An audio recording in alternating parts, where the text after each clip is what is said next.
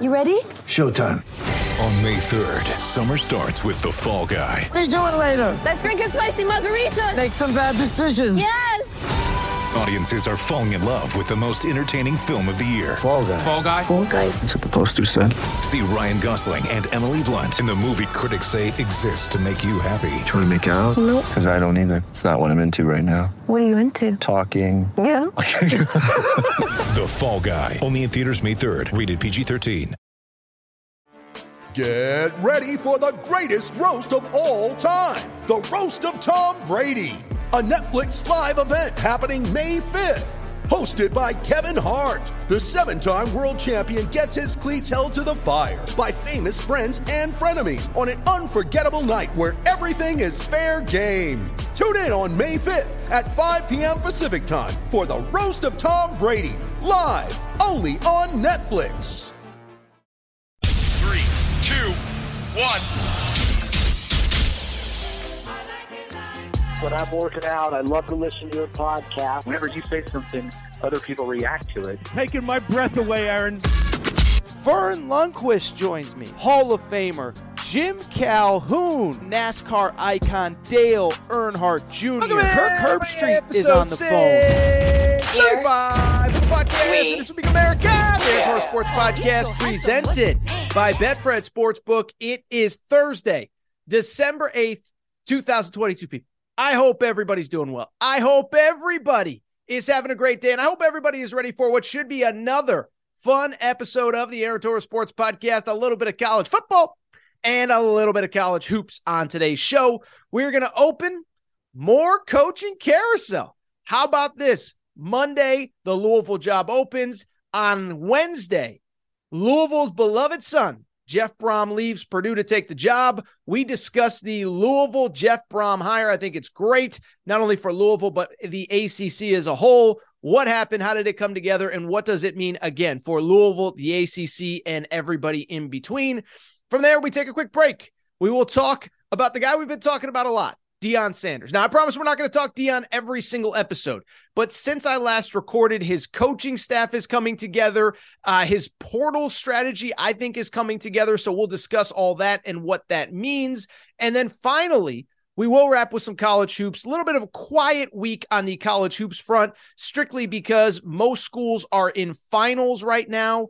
And because of it, not a lot of games going on. But we had two really bummer, disappointing pieces of injury news on Wednesday. Trevon Brazile at Arkansas, Jaelin Llewellyn at Michigan. And of course, we also had a couple undefeated top 15 teams fall. We will discuss all that. No other real major announcements here uh, on today's Thursday show. Just make sure you're not subscribed on YouTube, road to 16K, baby. We're at 15, 6, 16, 15, almost 15, 7 now. Let's get us to 16K. And then, of course, also uh, just make sure you're subscribed wherever you get podcast, Apple, Spotify, etc. With that said, though, let's get to the topic of the day. And the topic of the day, I'll just tell you the coaching carousel. It is mid December. It's really starting to slow down at this point, but you just never know when something crazy is going to happen. And because of some craziness on Monday, the Louisville job opens, and Jeff Brohm, the Purdue head coach, Purdue coming off a Big Ten West title, is now the Louisville head coach. Listen, bottom line, we'll get into all the details in a minute. This is obviously great for Louisville. There was one guy they could hire, and this is exactly who they needed. So nothing but a net positive. But what I want to do is really kind of dive into it because sometimes, and, and, I've said this many times before, but it's not always just the story that's interesting. But I think often it's the story behind the story, which is what makes this show fun. I think we do a good job of kind of taking you behind the curtain on how some of this stuff comes together. And I think when you talk about the Jeff Brohm Louisville marriage, I think the story behind the story is almost more interesting than what happens now that he's officially the head coach. First of all, this all comes together because of something that happened under the cloak of darkness on Sunday into Monday. Uh, it's funny. I, I I think I've said this many times, or maybe it was Monday into Tuesday. I can't remember, but I rarely check social media first thing in the morning. You know, I love social media; it's a big part of what I do. But at the end of the day, rarely is there anything news shattering or earth shattering that actually is happening in real time when I check it. And so I bring it up because whatever day it was, I think it was Monday. It might have been Tuesday, but I think it was Monday.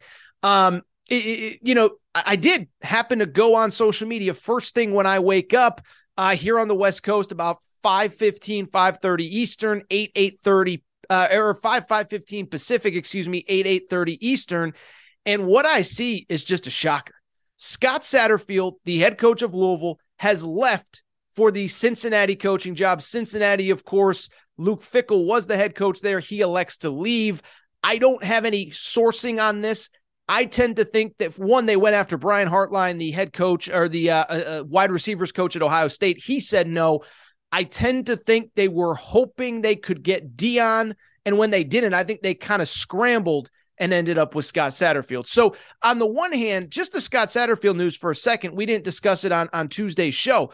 On the one hand, I was both very surprised and very not surprised at all.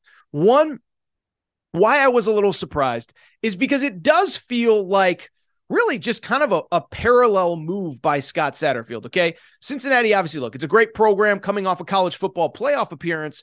But at the same time, as they transition to the Big 12, it's kind of a weird deal where it's a good program, but it's always going to be number two in the state of Ohio behind Ohio State. It's in the Big 12, which really isn't a natural geographic fit. And when you talk about Louisville's upside, what it could be, not what it is, but what it could be versus Cincinnati's upside, I don't really think there's that much of a difference. So on the one hand, it was very surprising. Scott Satterfield had never really been considered a candidate, so that part was surprising. But at the same time, if you know the relationship between Scott Satterfield and Louisville, you're not really surprised at all. I mean, you talk about a marriage that was on the rocks, okay?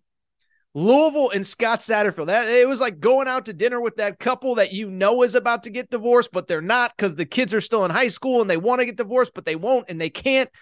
And it's been a really weird deal since day one for a reason I'm about to discuss in a minute. But if you remember, because I remember talking about this, where the Louisville Scott Satterfield thing got really weird is pretty straightforward. Year one, Satterfield, to his credit, exceeds all expectations. I believe they went eight and five, made a bowl game. This after a disappointing final season under Bobby Petrino. Okay. So that was year one. The problem was year two, things don't go quite as well. But Scott Satterfield, after a successful year one, after he got a raise, he decides, I'm going to go out and see what's kind of available out there on the coaching carousel. This was the 2020 season during COVID. This was the year where not many jobs opened. And if you remember, he interviewed for the South Carolina job. And I believe it was at a moment in time when he knew he wasn't going to get it, but his name had been linked to it. He does like this big post on social media where he he basically says, uh, you know, guys, I'm coming back. It was almost like a like a college basketball player or college football player announcing they were returning to college for another year. Only it did not land that way, as basically all the Louisville fans were like, screw you, dude. It's year two. You just got here. You're already uh, looking for a way out. And we're supposed to like pat you on the back and say thank you for coming back. Like, who do you think you are? And so the relationship was always weird. It hasn't helped that a lot of former players have come out and basically said they don't really like this guy. Yet, despite it, the team kind of won at, at, at a reasonable enough clip where you couldn't really fire him. So again, it's this weird song and dance over really the last year and a half where the team is productive enough on the field. Again, Scott Satterfield, uh, eight and five the first year, and then you look at, at at what he's done since this past season. They went seven and five, and not only did they go seven and five this past year, but at one point they were actually like six and three. Like like they had a four game win streak at one point this season and were playing really well. And so I bring it up because yes, it was weird. Yes, there was moments in time where it didn't look like it was going to work, but he was winning enough where he wasn't going to be fired. But he knew the fan base didn't really want him there. They didn't really support him. He bounces out to Cincinnati. I think it was good for Louisville. I think it was secretly what they wanted. They couldn't force him out. Too much money, too much buyout money, but he leaves on his own volition I think behind the scenes, Louisville, not only the fans, but probably the administration was very happy. Of course, part of the reason, and I think this is worth discussing, part of the reason why Scott Satterfield was never fully embraced at Louisville, it was all the other stuff. And this isn't going to be the part where I crush Louisville fans and criticize them. I think Louisville fans have been through enough. But I think part of the reason Scott Satterfield was criticized, uh, what, what was never really fully embraced, was because when the job opened last time, Louisville fans wanted Jeff Brohm and they didn't get him. And the fact that Scott Satterfield was never Jeff Brohm, was never going to be Jeff Brohm, always was held against him. And it didn't matter what he did. I don't think he was ever going to have the full support of the fan base. And so I bring it up because when the job opens, there's only one guy to get, and Louisville got him. Jeff Brohm is officially hired on Wednesday. Now, the question for many of you who are not Louisville fans, don't live in the state of Kentucky. Obviously, Kentucky fans know the backstory. A lot of you probably wondering, like, like why is this such a big deal for Louisville? Well, Jeff Brohm is, I guess he, you know, the analogy would be the Jim Harbaugh of Louisville, the Scott Frost of Louisville. I know Scott Frost didn't work out, but Jeff Brohm is basically the the chosen one of the Louisville football. Like, like he he is essentially Louisville football royalty. And I don't just mean Louisville football as in the, the Cardinals football program. Uh, I'm talking about in the city of Louisville. For people who don't know the background, his father was a longtime high school coach. His father played at Louisville. He played at Louisville. His two brothers played at Louisville. This feels like to me that scene in my cousin Vinny where Mona, Mona Lisa Vito's like, yeah, my father's a mechanic. My father, my father's father's a mechanic. My two brothers are a mechanic. My brother-in-law is a mechanic. Like that is Jeff Brohm with Louisville football.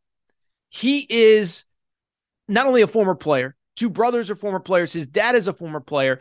And as soon as he got onto the coaching scene at Western Kentucky and then at Purdue, it was always assumed like we have to get this guy. This is the guy. This is the only guy we want. And again, four or five years ago when Scott Satterfield was hired, Louisville fans really wanted him then. And I remember, I think that was the first fall that we had started this show. I remember talking about it at the time. There was a two, three day period where he was really considering it. He ultimately decided to pass.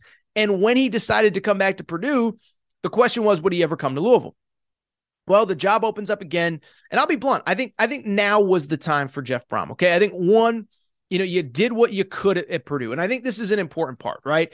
Is that Purdue is coming off a Big Ten West championship and a Big Ten conference championship game. It was a game where they played about as well as they could in the first half and got absolutely steamrolled by Michigan in the second half. And so when I look at Jeff Brohm, I think he's a really good coach, but I think he kind of hit his ceiling. Um, I think he kind of hit his ceiling at Purdue. Everything went right. Everything broke their way. They had all the tiebreakers go their way, and they still finished eight and four and won the Big Ten West and played for a Big Ten championship. That was like the, the those are the good days. Those are the glory days. Those are they're going to do a, a 25 year anniversary and bring back that team for winning the Big Ten West. The bottom line is it's a tough job, and I think there's two things going against Purdue going forward where Jeff Brohm had to seriously consider things. One, USC and UCLA are coming to the conference. It's only going to get tougher. And two, I think once they do, we're probably going to get rid of divisions in conferences. And so now you don't have the padding of the Big Ten West where you don't have to play Ohio State, Michigan, in this case, USC, Penn State.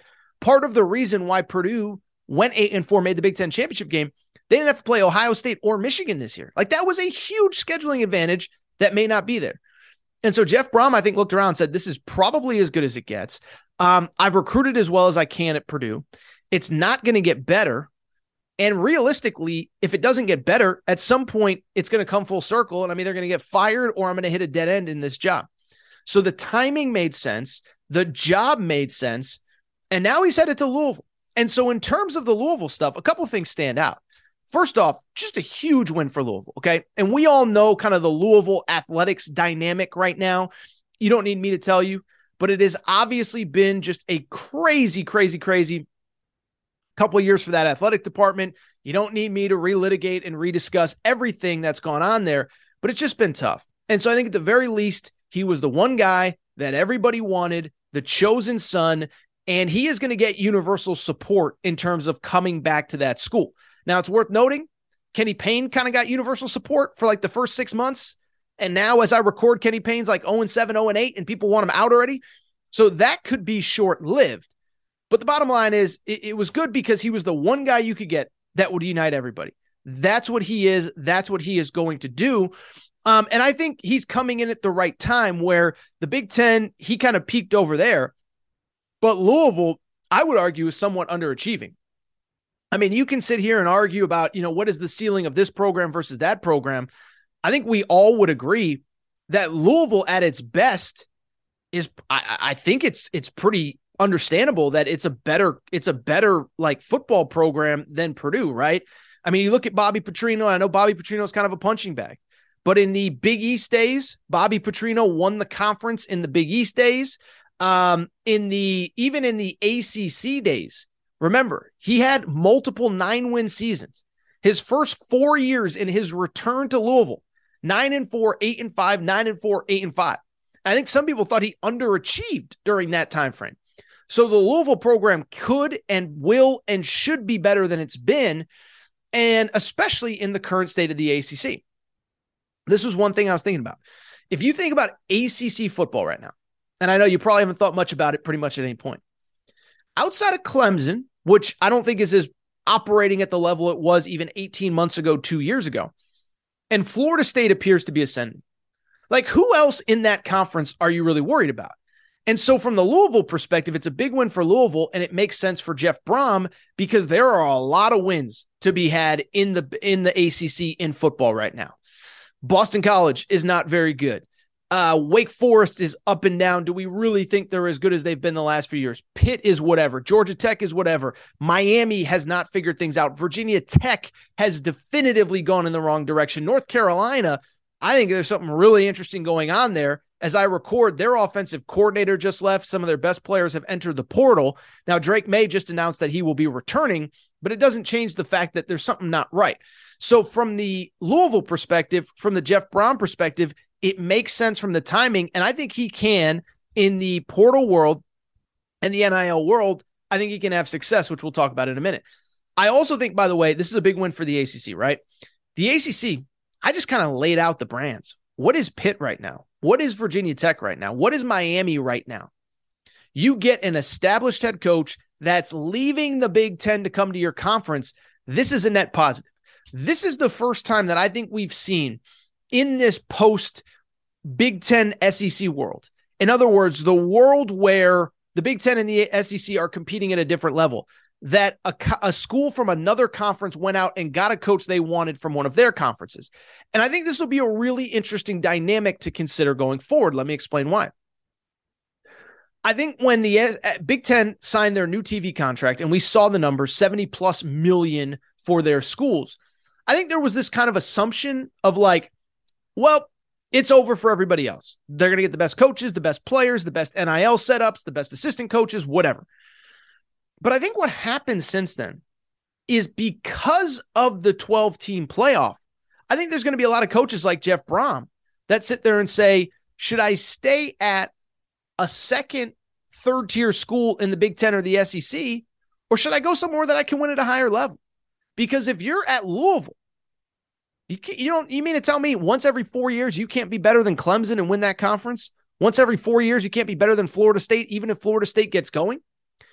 To Jeff Brohm's case, I think he can. And I think that's a lot more appealing than trying to be better than Ohio State, Michigan, Penn State, Wisconsin, Nebraska, USC, UCLA, all in the same year.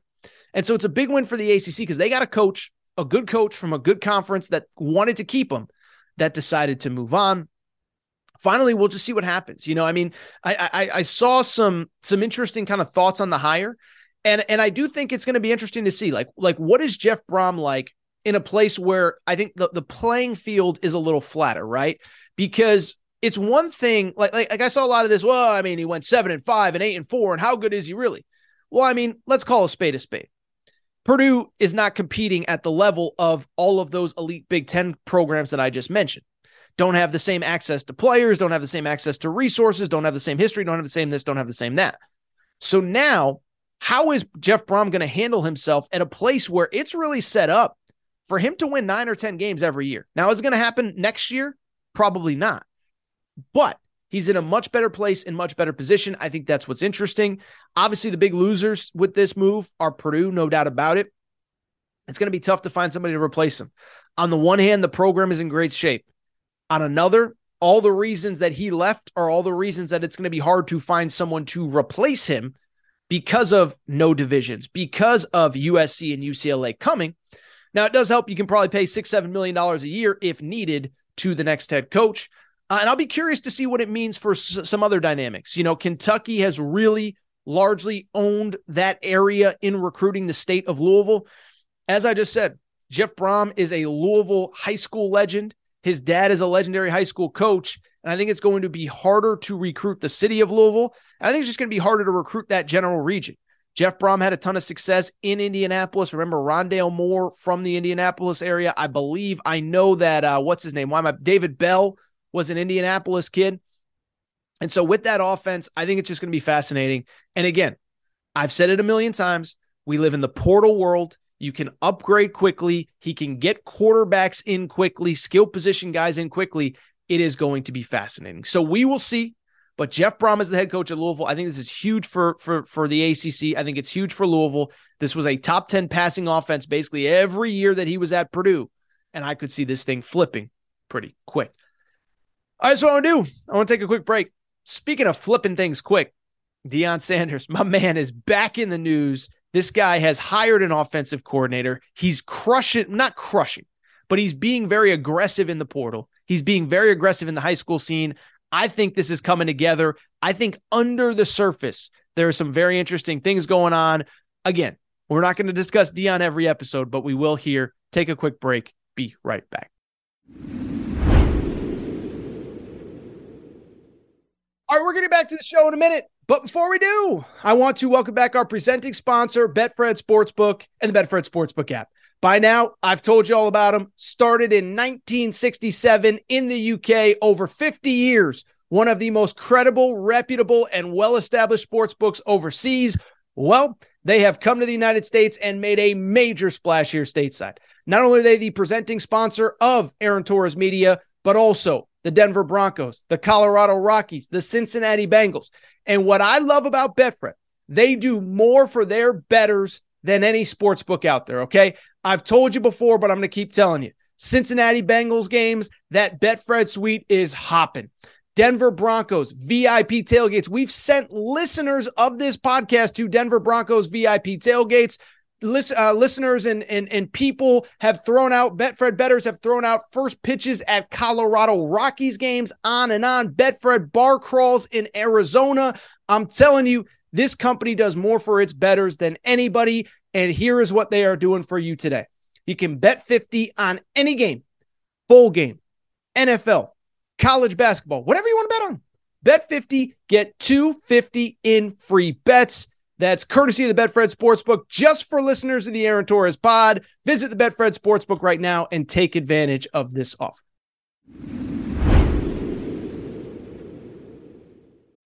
When you need mealtime inspiration, it's worth shopping Kroger, where you'll find over 30,000 mouthwatering choices that excite your inner foodie. And no matter what tasty choice you make, you'll enjoy our everyday low prices, plus extra ways to save, like digital coupons worth over $600 each week. You can also save up to $1 off per gallon at the pump with fuel points. More savings and more inspiring flavors make shopping Kroger worth it every time. Kroger, fresh for everyone. Fuel restrictions apply.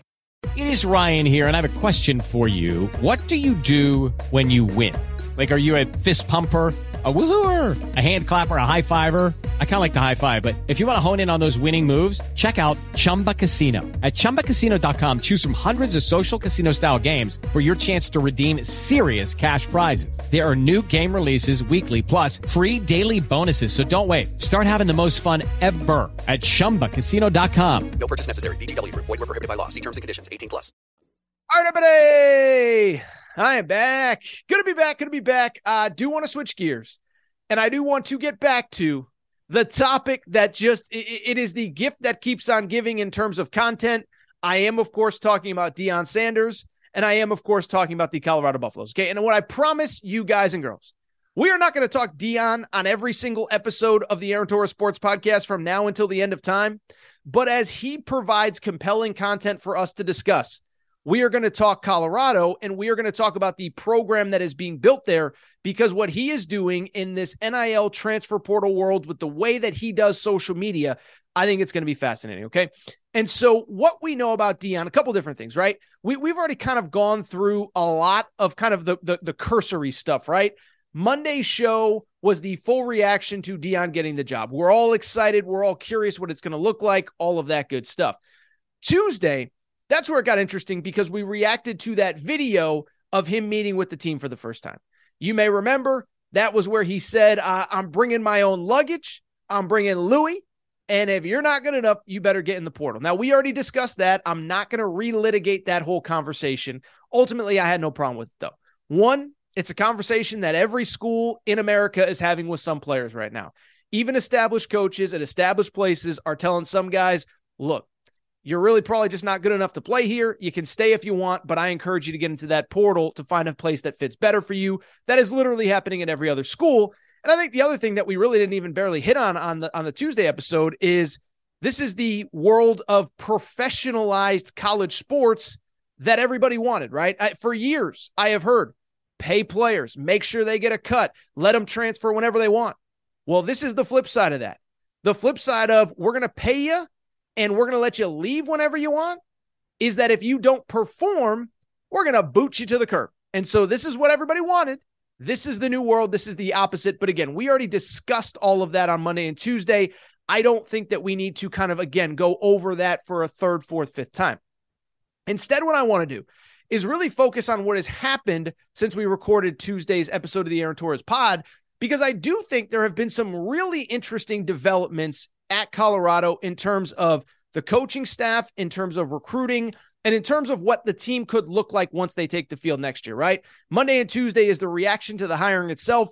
Now we're starting to get a feel for what it could look like when those Buffaloes run through the tunnel with Ralphie in the fall of 2023. And so I want to get you caught up, uh, get you caught up on what has happened at Colorado this week. But let me start by saying this: if this all clicks the way that I think it can, if this all comes together in terms of recruiting the coaching staff and style of play the way that I believe it might over the next couple months, I think we're going to see a massive change at Colorado. And I think they are going to be fascinating going forward. Not saying they're going to win a national championship next year. They're going to be really good. And I can tell you this, they're going to be really entertaining. And so, what has happened since we last recorded? You're probably sitting there wondering. Well, a couple things. First of all, and this was a major coup it really broke, I think, late Tuesday into or late Monday into Tuesday as the, the episode was, was publishing on Tuesday. Deion Hess offensive coordinator, and it is a very interesting hire as Sean Lewis, the previous, he was the head coach at Kent State. Remember, Kent State had a brutal schedule this year. They played at Georgia, at Oklahoma, at Washington early in the season. Well, that guy is now leaving a sitting head coaching job to come be Deion Sanders' offensive coordinator at Colorado. Why is that interesting? It's because Kent has put together Kent State one of the most dynamic offenses in college football over the last couple years. This guy comes from kind of that Baylor Art Briles coaching tree tempo, tempo, tempo, tempo, tempo, speed, speed, speed, speed, speed, athleticism in space. And two seasons ago in the 2020 COVID season, Kent State averaged almost 50 points per game, as in 5 0 as in David Robinson, the Admiral. I'm not talking about 1 5 Tim Tebow. I'm talking about 5 0 David Robinson. 50 points per game, 33 in 2021. This year they dealt with some injuries and they, they obviously played a brutal schedule. But this offense is going to be fun and this offense is going to be explosive, especially if Deion brings in the dudes that I think he's about to. Now, the question is, who are those dudes? Well, first of all, we already kind of know some of the, the specifics about what Deion's first roster is going to look like. I think we know who his quarterback's going to be because he said at, at his opening press conference, there's your quarterback right there. That's Shedeur Sanders. That is his son. That is the kid who played for him at Jackson State. And we've talked about it quite a bit on this show. But the bottom line is look, Shedeur Sanders, I'll say this I don't claim to be an NFL draft expert, but NFL draft people were saying even before Deion Sanders took this job that Shedeur is an NFL draft prospect.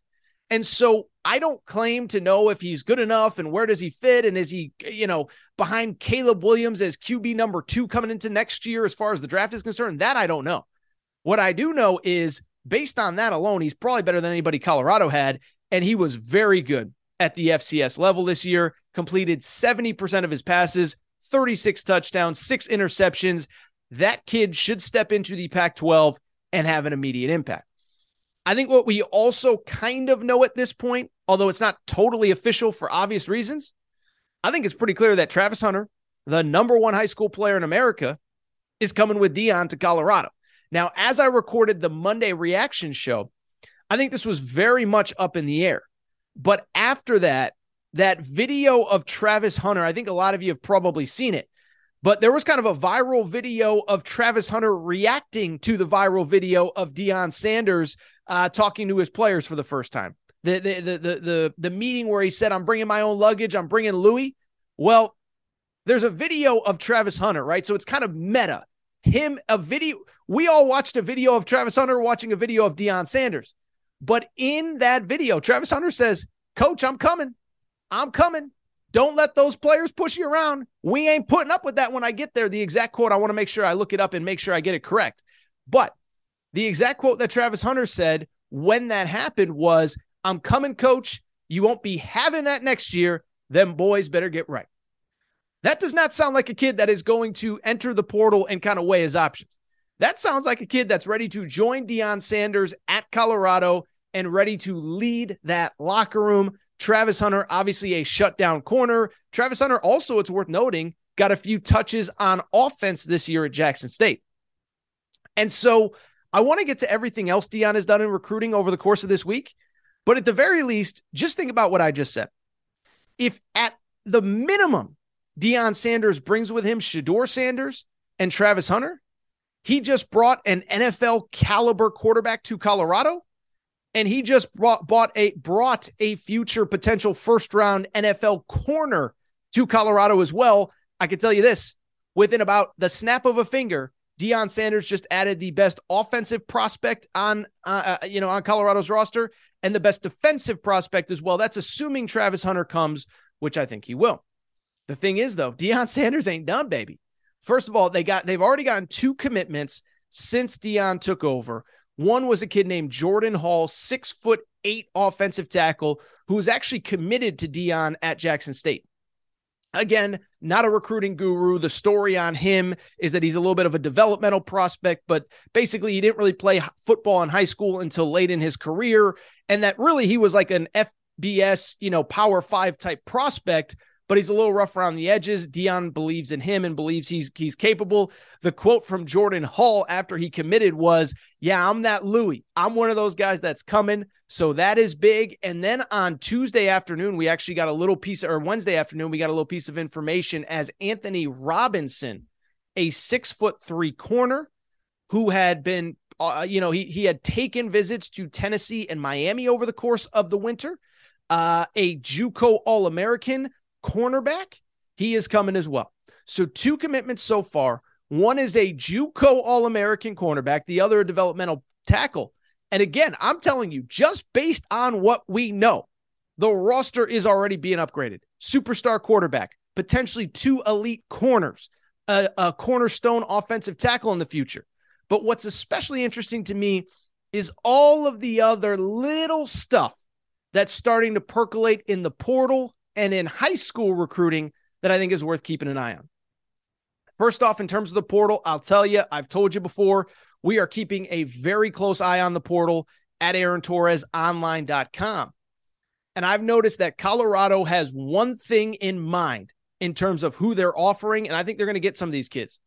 To quote whatever movie it is, they got a need for speed because they are offering basically every elite wide receiver in the portal. I talked about Jimmy Horn the other day, star wide receiver from South Florida.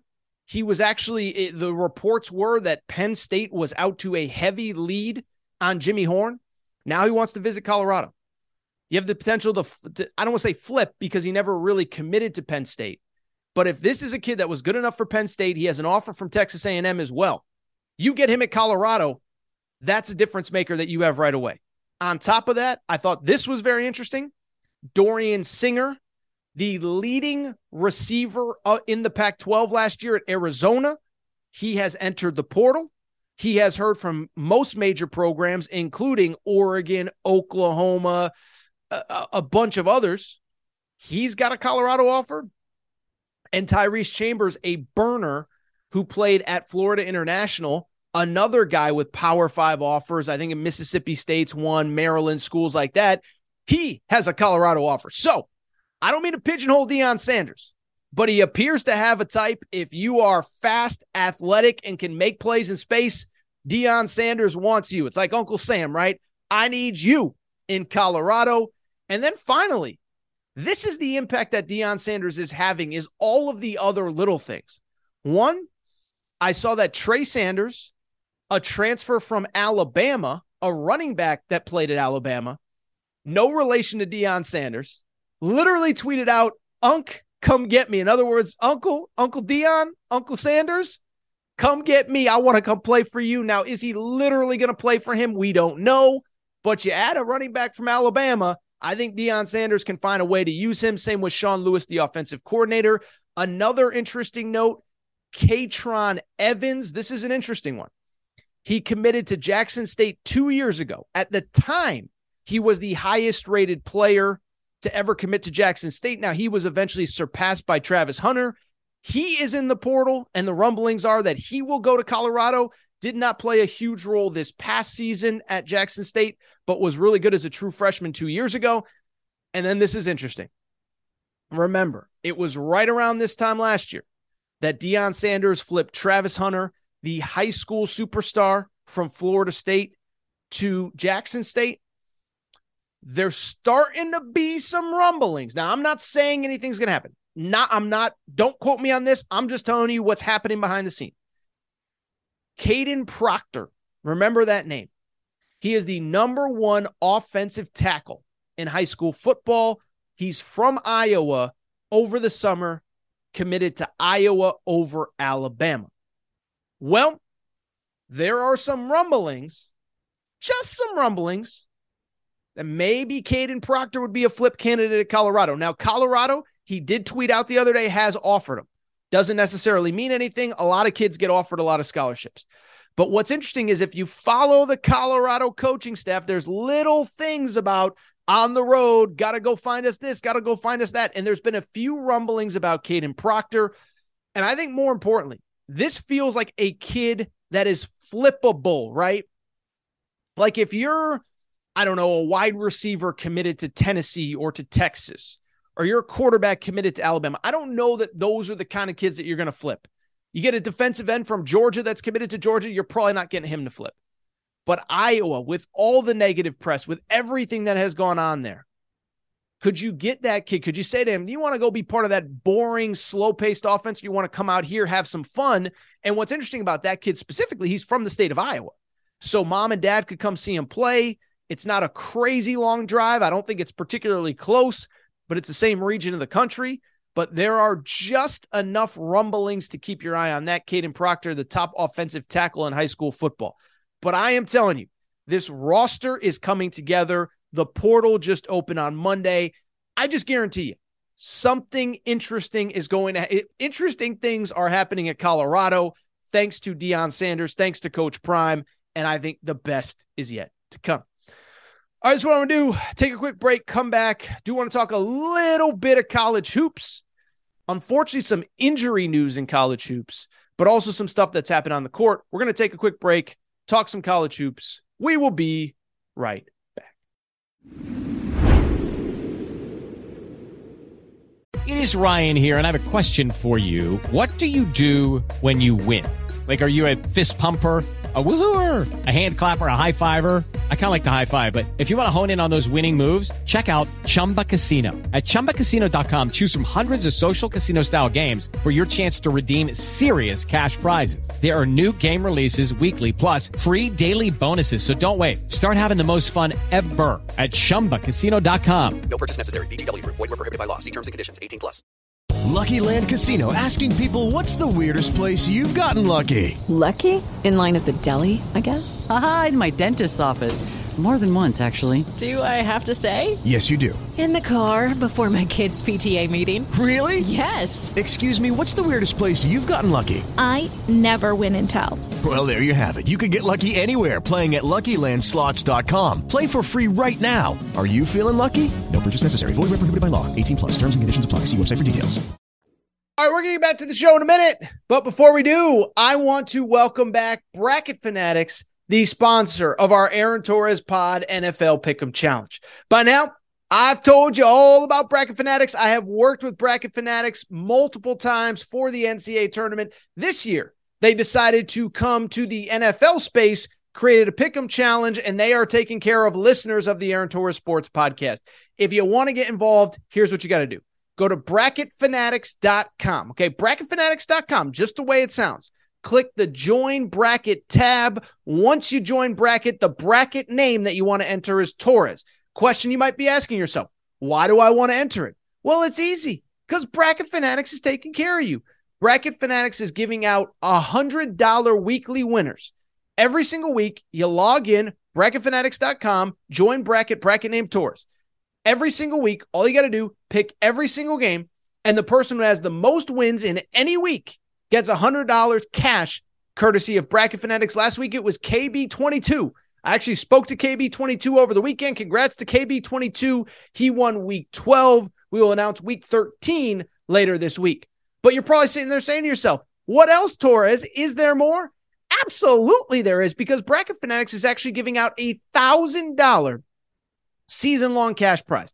A thousand dollar season long cash prize, Bracket Fanatics. So again, bracketfanatics.com, join bracket, bracket name Torres, hundred dollar weekly winners, a thousand dollar season long cash prize. Now, obviously, it is week 13. It's getting late in the year, but it's not too late to sign up. You think you can make up some ground? Go ahead and do it. Bracketfanatics.com, join bracket, bracket name Torres, $100 weekly winners, $1,000 season long cash prize.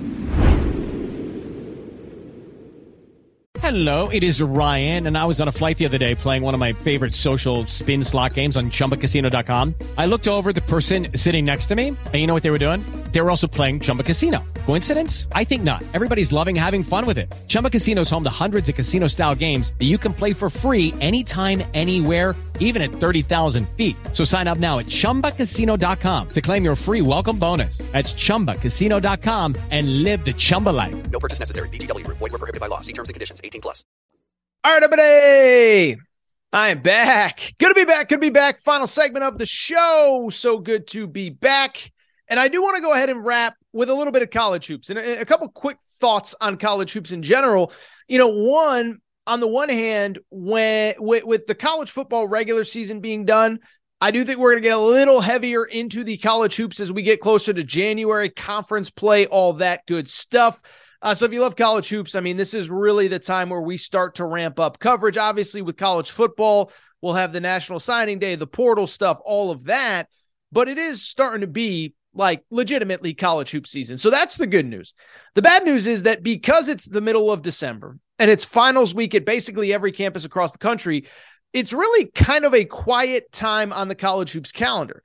Since the weekend, outside of two games at the Madison Square Garden, uh, uh, the, the Jimmy V and then UConn played Florida on Wednesday night, there's just not a lot going on on the college hoops calendar. What I do want to do, though, is still get you caught up on everything that happened, share some quick thoughts, and get out of here and unfortunately, I, I do want to start with a little bit of disappointing injury news because really the biggest news in college basketball since I last recorded on Tuesday comes on the injury front as not one, but two really important players went down with season ending injuries. The first one, uh, Trevon Brazile at Arkansas. Okay. And so Trevon Brazile, uh, you know, I don't know if, if household name is the right way to put it, but he really became kind of a, a, a YouTube darling, a social media darling. I saw him being talked about on all the major shows on ESPN and Fox Sports and stuff because of that vicious dunk that he put down a few weeks back for Arkansas early in the season.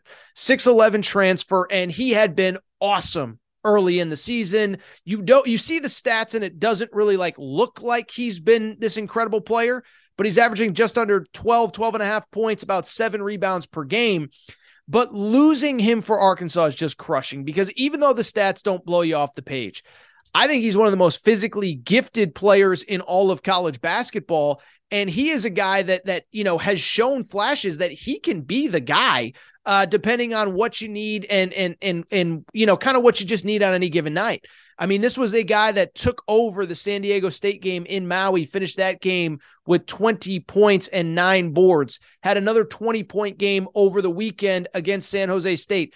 17 points, six boards against Creighton in Maui. So this was, you know, statistically, he wasn't Arkansas's best player, but he was as important to that team as anyone could possibly be.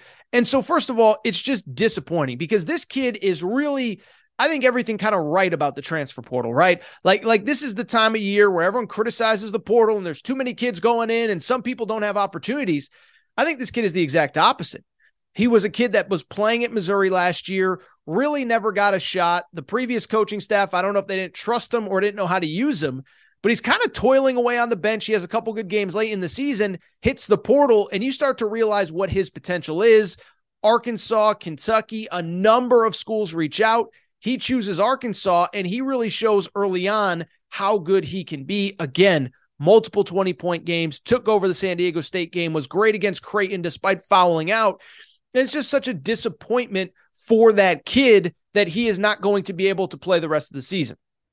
Now, I don't want to use an injury as a silver lining, but what I would also say is look, the bottom line with this injury, though, Arkansas is probably one of the few teams in college basketball that could survive an injury like this. And so that's the silver lining. You never want to see a player go out, especially a player of this kid's talent.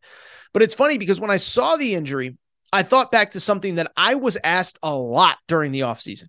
If you remember, Arkansas had this great recruiting class coming in, number two in the country nationally. Um, you know, number two in the country nationally, uh, a situation where they, they went in the portal and got a bunch of guys. And all I kept getting asked all spring, all summer, Arkansas has 13 scholarship players that are all really good. How do you find time for all of them? And what I kept saying was, you just never know what's going to happen. Injuries happen, stuff happens, guys aren't as good as you expect, what whatever it is. And so I kept saying, it's all going to work itself out. And so for Arkansas, if there is any type of good news, it's that this is a kid. This is why you recruit all these high caliber players. So if an injury like this happens, your season isn't torpedoed. And so for any Arkansas fan that thinks, you know, we were a national championship contender before, are we still now? I still think absolutely. I mean, first of all, and I said this to my buddy John Neighbors on his radio show on Wednesday. I said, the the three best players on this team without Trevon Brazile are still Anthony Black, McDonald's All American future lottery pick, Nick Smith, future lottery pick, McDonald's All American, and Ricky Council, who has been phenomenal as a transfer for this team. And I said to John, I said, listen, if you gave any coach in America your, your, your top three to start, Anthony Black, Nick Smith, and Ricky Council, you would take that every day uh, not you know 99.9% of college basketball coaches would take that as their top 3. So that's a saving grace. You still got dudes on this team that can make plays. And also, this is why you took a bunch of players in the front court over the, in the portal. The Mitchell twins came from Rhode Island and also Jalen Graham, an all conference player from Arizona State, came in in the offseason as well. And so you look at this roster right now, um, you know, specifically uh, you know, Makhi Mitchell, you know, of the two Mitchell twins, there, there's Makhi Mitchell who's playing a little bit more than his brother Makhel. But the other thing to consider is the fact that that you know you do have Jalen Graham, an all conference player who really hasn't found his groove yet at Arkansas. And maybe he never does. He played for Arizona State last year, averaged just under 10 points, five and a half, five, you know, five rebounds per game, hasn't hit that groove yet. But listen, this is why you recruit great players. That's why you stack great players on top of great players. It's for situations like this. And when I see this injury, what I think is next man up. This is why you came to Arkansas. You came to compete. This is why Coach Muss filled all 13 scholarships. You just never know what's going to happen. You have to be prepared for everything. And so now all this means is that somebody else is going to get an opportunity. Will they be as good as Trevon Brazile? I don't know if there's a big man in college basketball with the natural gifts that he has, but if there was one program that could probably sustain this injury, it's Arkansas. Feel bad for the kid. But again, this is why you recruit talent on top of talent on top of talent. It's why Duke does it. It's why Carolina does it. It's why Kentucky for years. John Calipari will bring in three point guards and say, figure it out. Best one plays. Let's go. Let's ball. And that's what Eric Musselman has to do today. But you still feel terrible for Trevon Brazile. Not trying to make light of an injury, but trying to talk about it from the basketball perspective as well. There was a second injury that also broke actually really about the exact same time as the Trevon Brazile news. It was Jaelin Llewellyn, the point guard from Michigan, another transfer. He came from Princeton, but he was an interesting story. He was a former top 100 recruit who got recruited by like Virginia and Purdue and those kind of schools coming out of high school, chooses to go to Princeton. Smart kid, gets his degree from Princeton, then transfers up into the Power Five, Power Six in basketball after his Princeton career was over and after he got that diploma. Unfortunately, Kentucky game in London on Sunday goes down with a knee. You see it's weird. MRI comes back and it is not good. He is also out for the year. Unfortunately for Michigan, too, this one feels like one I don't know that Michigan can recover from. Now, he wasn't playing particularly well, but he was brought in to play point guard for this team. Um, they had a kid named Frankie Collins who I thought played pretty well last season, who's still elected to transfer out. He's playing really well at Arizona State right now. And so Michigan brings in this kid to be their point guard. He goes down, and I don't know if there is an obvious replacement for him on the roster. The likely guy that you're going to get as the starting point guard is a kid named Dug McDaniel, true freshman, young kid, smaller kid. He's about 5'10, 5'11, hasn't been asked to do much, ended up playing about 15, 18 minutes against Kentucky. And I don't know that Michigan can recover. Michigan's already five and three. They lost to Kentucky the other day. They lost to Virginia in the ACC Big Ten Challenge. And ironically, they lost to Arizona State, where, as I just said their original point guard, the guy they thought they were going to have, um, is now there. For Michigan, the unfortunate part too is it really doesn't get much easier for them. They open Big Ten play tonight at Minnesota. That's not good. They have North Carolina next weekend in a, a, you know one of these MTE games. Now I guess it's uh, two weeks from now, I should say, uh, in one of these kind of neutral site games that'll be in Charlotte. Be a lot of Tar Heel blue, and then it's go time in conference play. I'd be worried if I was Michigan. I don't blame Juwan Howard. You can't, uh, you know, you can't plan for your starting point guard to go down with injury, but just really, really disappointing news for Michigan. Really quickly, uh, over the last couple days, couple big name results that I do want to discuss. Tuesday night, Jimmy V Classic um, was in in New York. My buddy Zach Kroll, who hosts the College Basketball Daily podcast, I actually went on with him on Wednesday to recap these games. But Texas was ranked number two in the country, and they did fall on a neutral court to Illinois.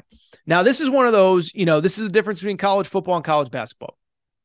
I watched this game from start to finish. It was Texas's first loss of the year, and I'm just not going to overly freak out. Now, it was Texas's first road or neutral site game of the season, which I thought was important. It was their first game, I should say, out of Texas. So their two biggest games to this point, Creighton and Gonzaga, were both at home.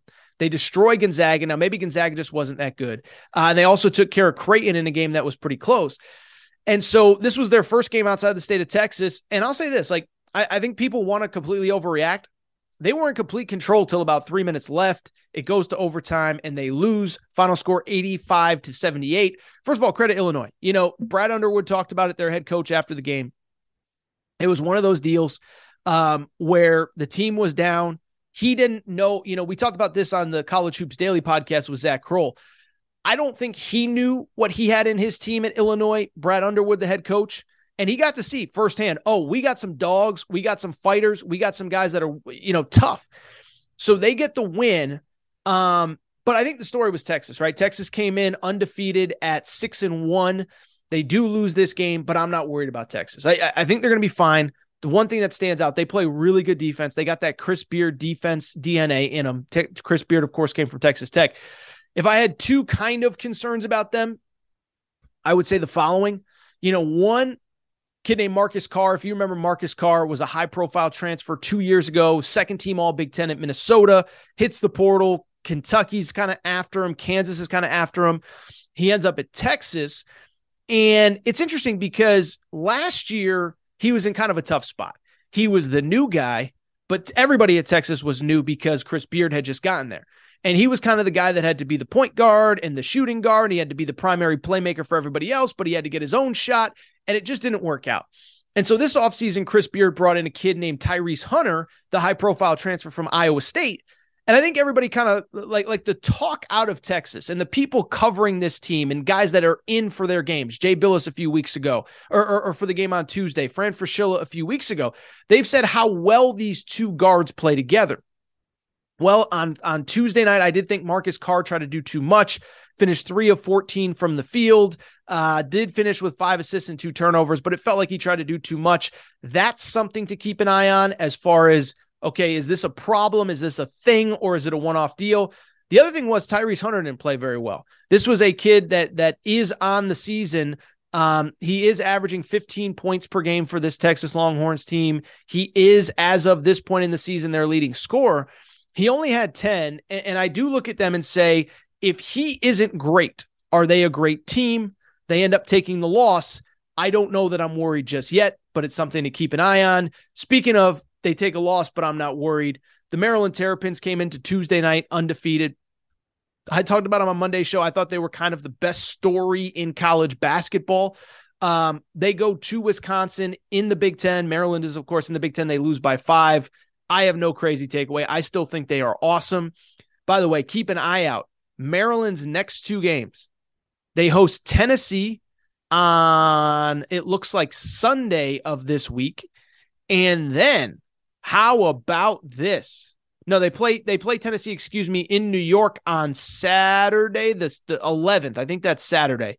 And then they host UCLA. So their next two high profile games will tell us a lot. Tennessee on a neutral floor, UCLA uh, a few days later. That game is in Maryland. All right, before we get out of here, there is one other college basketball team that I do want to discuss. Uh, and much like Texas and much like Maryland, they came into this week undefeated. Unlike Texas and unlike Maryland, though, they did not leave this week undefeated despite playing a really tough road game. I am, of course, talking about my UConn Huskies, who on Wednesday night, for the first time this season, went on the road to play a true road game against a Florida team. I don't know if they're great, but I think they're right around the fringes of an NCAA tournament conversation. Well, UConn at 9 and 0, again, one of the few undefeated teams left, goes on the road, plays Florida, hostile environment, O-Dome is rocking, and UConn does what they did to the first nine opponents of their season. They absolutely destroyed them. In a game where they were like a three, three and a half point favorite, something like that in the Betfred Sportsbook, they go on the road and beat Florida 75 to 54. That is right. We are talking about a 21 point win in their first true road game. And with it, UConn improves to 10 and 0 this season. And so, what I would tell you before we go further, I want to talk about this team, what they've done, all that good stuff. But what I want to say, bottom line, is this I think most of you know yes, I'm a UConn alum. Yes, I grew up in Connecticut. Yes, I grew up on Jim Calhoun and Geno Auriemma and Skip Holtz, the football coach before Randy Edsall, the first time, not the second time. But I bring it up to say this. I'm going to say something in the coming seconds, and I'm not saying it as a biased UConn fan, a, a, a, a resident of Connecticut, somebody who wants to see the old state school be good.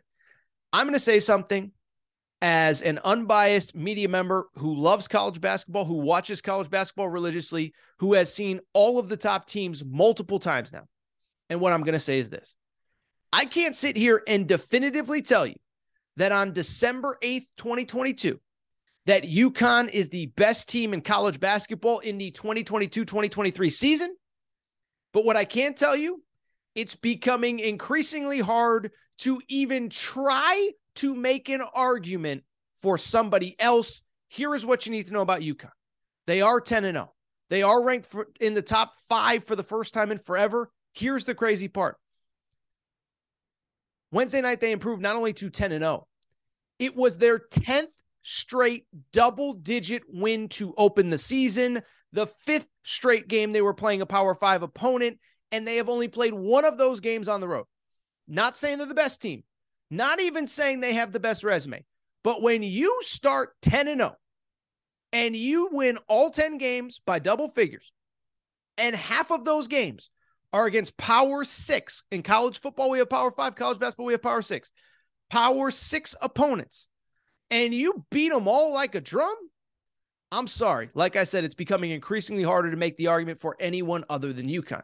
And if you haven't watched this team, man, let me just say this go ahead, find the few minutes to watch this team. Now, to be fair, this was kind of their their their last pseudo marquee game here for a while. They will play Long Island this weekend before opening Big East play uh, about 10 days from now. But if you have not watched this team, I'm just going to tell you one, they're really good. What stands out to me about UConn, they really have about 10 or 11 guys that you throw them on a court against big time college basketball players, they can hold their own. And UConn, it's really interesting. They're kind of a combination. They're, they're like a new age college basketball team in the sense that they really have all the pieces that you need to have success. They have a couple returnees Andre Jackson, Jordan Hawkins, Adama Sanogo, the national uh, uh, preseason Big East player of the year, not national, excuse me.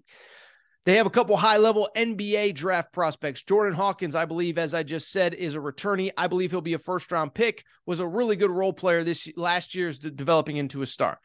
They have a couple really impact freshmen. If you don't know the name Donovan Clingan, get to know him. He has been phenomenal early in the season, averaging 9.6 rebounds per game. Uh, at the PK 85 tournament in Portland, he actually won the MVP of UConn's bracket against uh, against the Florida Gators on Wednesday night. He finished the game. Now, a lot of it was easy buckets, but he finished the game in the game against Florida off of the bench. He finished Donovan Clingan with 16 points and eight boards. So you have the elite freshmen, you have the NBA level players, you have the veteran returnees and they've also done a great job of filling the roster via the transfer portal. Their starting point guard is a kid named Tristan Newton, who came over from uh, from East Carolina. They have another player named Joey Calcaterra. They call him Joey California out there in Connecticut. He came from the University of San Diego. Knew somebody on the San Diego staff who absolutely raved about this guy. Hassan Diarra, Nahiem Alleyne, two other high major transfers. And so they're a really interesting story because they they have all of those elements of the modern college basketball world. Transfers, returnees, freshmen, veterans, seniors. But more than anything, I just think they are a great team that plays really well together. Now, Wednesday night, they weren't necessarily at their best. It was their first road game again. But what I love about them, they just they just play so well together. On the season, they're averaging 18 assists per game, just about 12 turnovers per game. So they share the ball. They're fun. They pass. They distribute. They shoot the three ball well, 37%. They have four, five different guys that average at least nine points per game, six different guys that are averaging at least eight and a half points per game. And so when I look at this team, again, I believe, listen, I'm not trying to be biased. They're the best team in college basketball that I've seen. Now, can Houston get there? Absolutely. Um, Texas, I think, is good. We just talked about them. I'll take it a step further. Arkansas, Kentucky, Creighton. There's a lot of teams that can catch them. But right now, what we've seen right now, I think it's UConn. I think it's for two reasons. One, they've done it against everybody. They did it against Oregon, a good Pac 12 team. They did it against Alabama, a really good SEC team. They did it on the road against Florida on Saturday. Three wins in the PK 85. Iowa State is ranked in the top 25 right now and UConn, it was close for a little bit. They absolutely ran away from that game against a really good Iowa State team that entering a game this evening, as you were listening, are seven and one. And so I don't mean to belabor the point, I don't mean to overdo it, but I just look at this team and I see a team that has depth, versatility. They can beat you in so many different ways. They can shoot, they can score, they can pass, they can dribble, whatever it takes to win. They can play big, they can play small. The, you know, they probably have the best backup big man in the country. Jimmy Dykes kept saying it on Wednesday night's game against Florida that Donovan Clingan would start if if there's 350 Division One teams, he'd probably start at 340 of them. And so I don't want to over exaggerate. I don't want to be hyperbolic, but this UConn team is really, really, really good. They take care of business, and I'm just telling you, I believe they are the best team in college basketball. All right, with that said, I do think it is time for me to get out of here If you're not subscribed to the Aaron Torres Sports Podcast, please make sure to do so. Apple, Spotify, Amazon Music, Google Music, wherever you listen to podcasts, make sure you are subscribed. Also, make sure to rate and review the show. Go ahead, give us a quick five stars. Let us know what you like, what you don't like, all that good stuff. Make sure you're following on social media at Aaron underscore Torres on Twitter, at Aaron Torres Pod on Instagram, Aaron Torres Podcast Questions at gmail.com, Aaron Torres Podcast Questions at gmail.com. Make sure you are subscribed on YouTube. We are closing in on 16K. Make sure, by the way, you're also subscribed on this show. By the way, if you could leave a rating and review, as I just said, it really would help. But I think that is all for today's show. Time for me to get out of here. But that said, you know what I'm going to say. Shout out to Tornkray. Shout out to Rachel, who hates my voice. Shout out to JJ Redick, you F head unblock me. Shout out to my UConn Huskies see if they can keep it going in the coming weeks. I'll be back on Friday. New episode of the Aaron Torres pod. Fun one coming on Friday. We'll see you then. Step into the world of power, loyalty, and luck. I'm going to make him an offer he can't refuse. With family, cannolis, and spins mean everything. Now, you want to get mixed up in the family business. Introducing The Godfather at ChumbaCasino.com. Test your luck in the shadowy world of The Godfather slot. Someday, I will call upon you to do a service for me. Play The Godfather now at ChumbaCasino.com. Welcome to the family. No purchase necessary. VGW Group. Void where prohibited by law. 18 plus. Terms and conditions apply. Okay, round two. Name something that's not boring. A laundry? Ooh, a book club. Computer solitaire, huh? Ah, oh, sorry. We were looking for Chumba Casino. That's right. ChumbaCasino.com has over 100 casino style games. Join today and play for free for your chance to redeem some serious prizes. ChumbaCasino.com. No purchase necessary. Full prohibited by law. 18 plus terms and conditions apply. See website for details.